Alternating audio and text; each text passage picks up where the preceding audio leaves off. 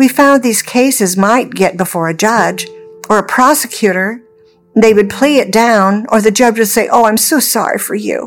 And I thought, do people realize that even though we say we're passing these laws and have been passing these laws, that when it gets to court before a judge or a prosecutor, the guy doesn't get justice. And often the public defender assigned to the child doesn't understand sex trafficking.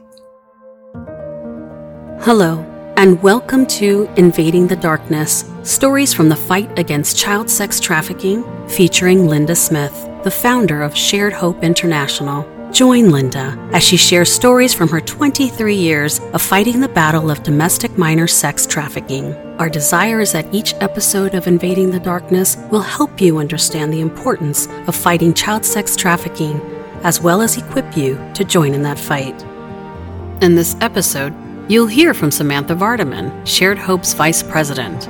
Samantha shares the detrimental effects that buyers have on the victims of child sex trafficking you will hear straight from the mouth of a buyer what they think of when they pay for sex. You will also learn what steps to take in order to fight this terrible crime. I'm pausing a little bit to think about the last episodes and what was missing. Kind of realize that over the years, I've had the same issue with many of the survivors or overcomers that I've worked with and that they don't talk much about the buyers and often don't want to talk about their pimps or those that traffic them. But the big issue is the buyers. They'll say I was sold six times tonight and I threw up, but they don't then say, and this guy was like this and this guy was like this. They might say they were old like my granddad and young, or they don't say they're young at all ever because these are little girls and they just see everybody as old. But they don't focus much on the buyers. And I think we need to focus on the buyers for them we need to say what happened to these men. Was it pornography they became addicted to and it got younger and younger so they needed to go buy or cause someone like Yvonne to be used so they can get younger and younger pornography to feed their addiction?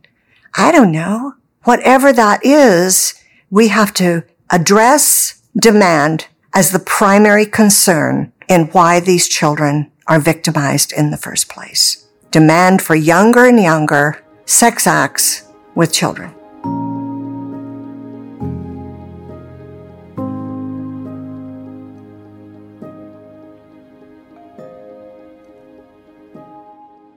I want to focus on the history of trafficking again. You know, I've talked about way back to 1900 and before and the bias of what the child was called. You'd be 13 called a woman, called a call girl and the language. But I want to move up to today. When I entered this fight way back in 1998, we all thought trafficking was somewhere else in the world. And I realized that the buyers were what was in my way as I walked down the street where kids were being sold.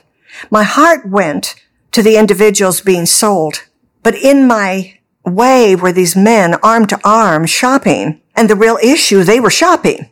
They weren't shopping. Nobody would have snatched those women and children from either other countries or the villages or poor areas. There wouldn't be a sale of these victimized women and children.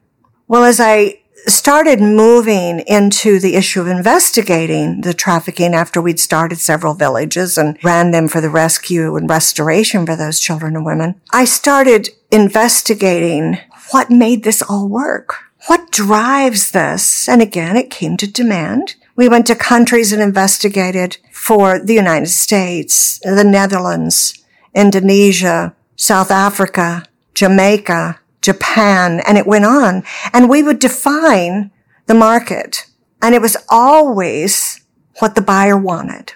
The culture that said we need to have in Japan health and sex places will bring us health. And we discovered all this, but you found that in all of these countries, the buyer was not criminalized. In most places, it was criminal for usually the females. Sometimes we would find males. Well, what about that buyer?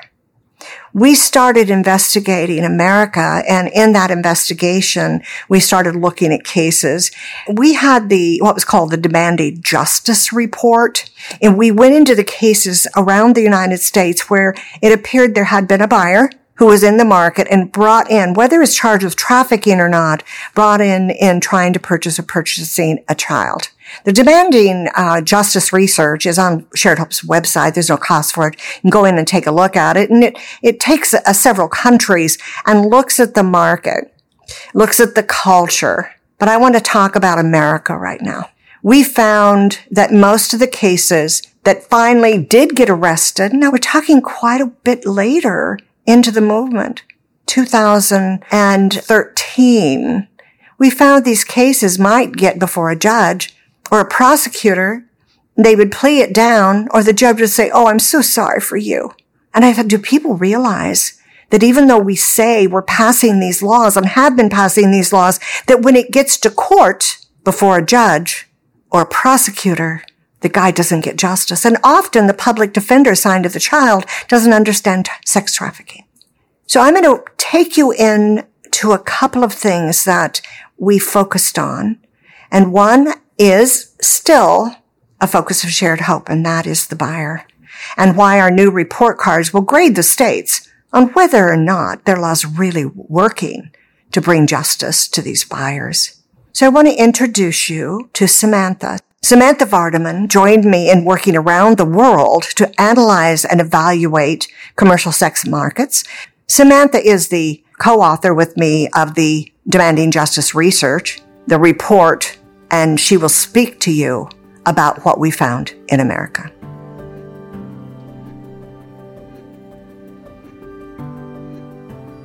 You're going to hear about a man named Lawrence Taylor. Some of you know he was in the Hall of Fame. You'll hear him talk about why he was shopping in Bottom minor. You'll hear his excuses. Unfortunately, You'll also find out some things about him not really receiving justice.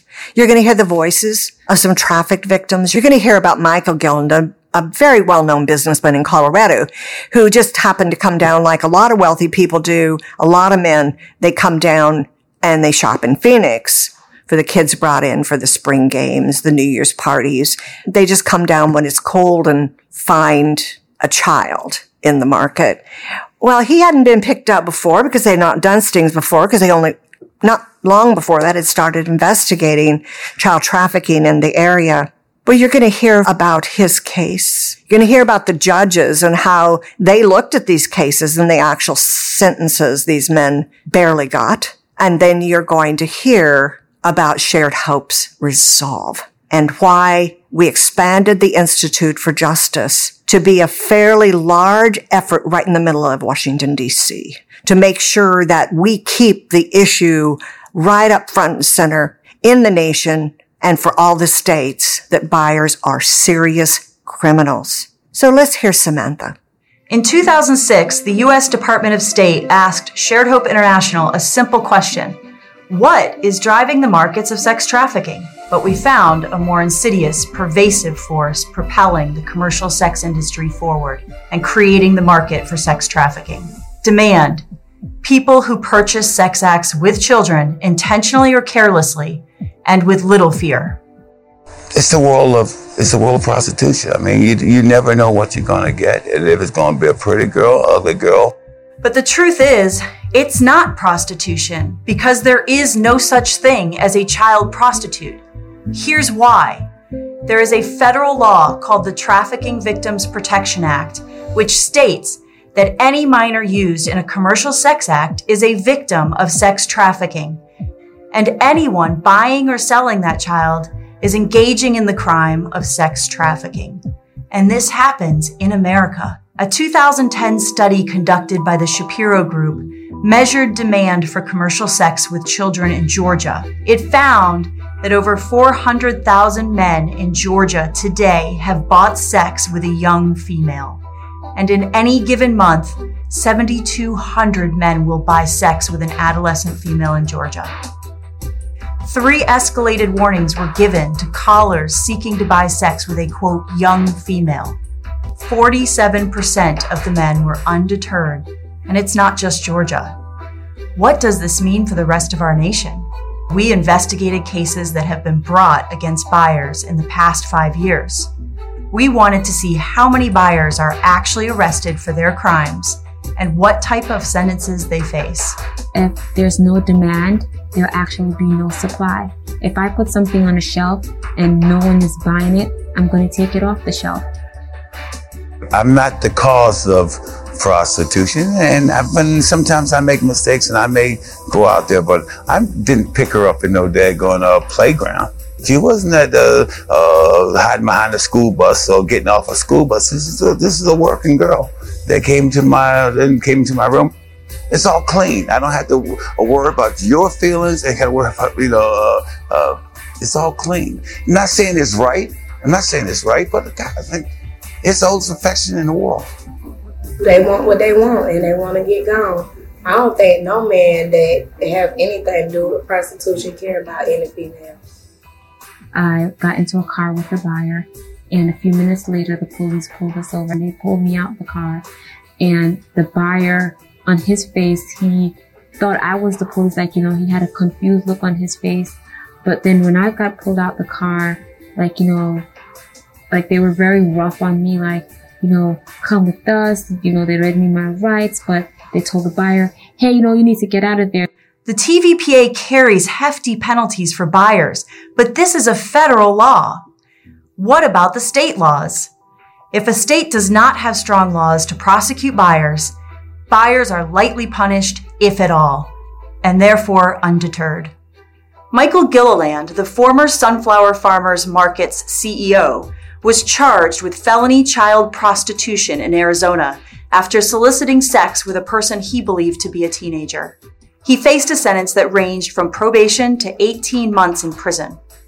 He was sentenced to only 30 days in prison. Gilliland is not alone. Lawrence Taylor, Hall of Fame linebacker for the New York Giants and guest commentator on ESPN, paid $300 for sex with a 16 year old girl in a New York hotel room. Under the federal TVPA, Taylor could have been convicted of a felony with a sentence of 10 years in prison and a $250,000 fine but in a New York State courtroom, he pleaded guilty to two misdemeanors and was sentenced to just six years of probation, not a day in jail. And the victim, the 16 year old girl, was left to rebuild her life without justice. Studies of men who buy sex in Boston and Chicago found that 80% of men would be deterred from purchasing sex if they had to serve jail time if caught. Almost 90% of the men in Boston said they would be deterred if they had to register as a sex offender as a consequence. So, in addressing the issue of demand, it becomes hard for us uh, during the course of our investigations to identify the various buyers that are out there. Oftentimes, they have very limited interaction uh, with the individuals providing the services. Uh, they, the girls typically don't keep good records, and so during the course of our investigations, it becomes increasingly more difficult to identify and prosecute them. So few buyers being arrested for their trafficking crime, and how many of those are actually punished? As a nation, are we doing everything we can to protect our children? Are we enforcing our criminal laws against sex trafficking? Shared Hope International is investigating which states are letting buyers walk free and which states are demanding justice. Thank you for listening to Invading the Darkness stories from the fight against child sex trafficking. If you would like to learn how you can help put an end to child sex trafficking, please visit sharedhope.org slash take action.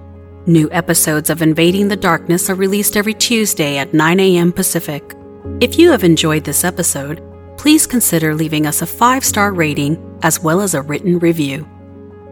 Join us in episode 9, where Samantha Vardaman shares the details from a landmark case against a buyer of sex.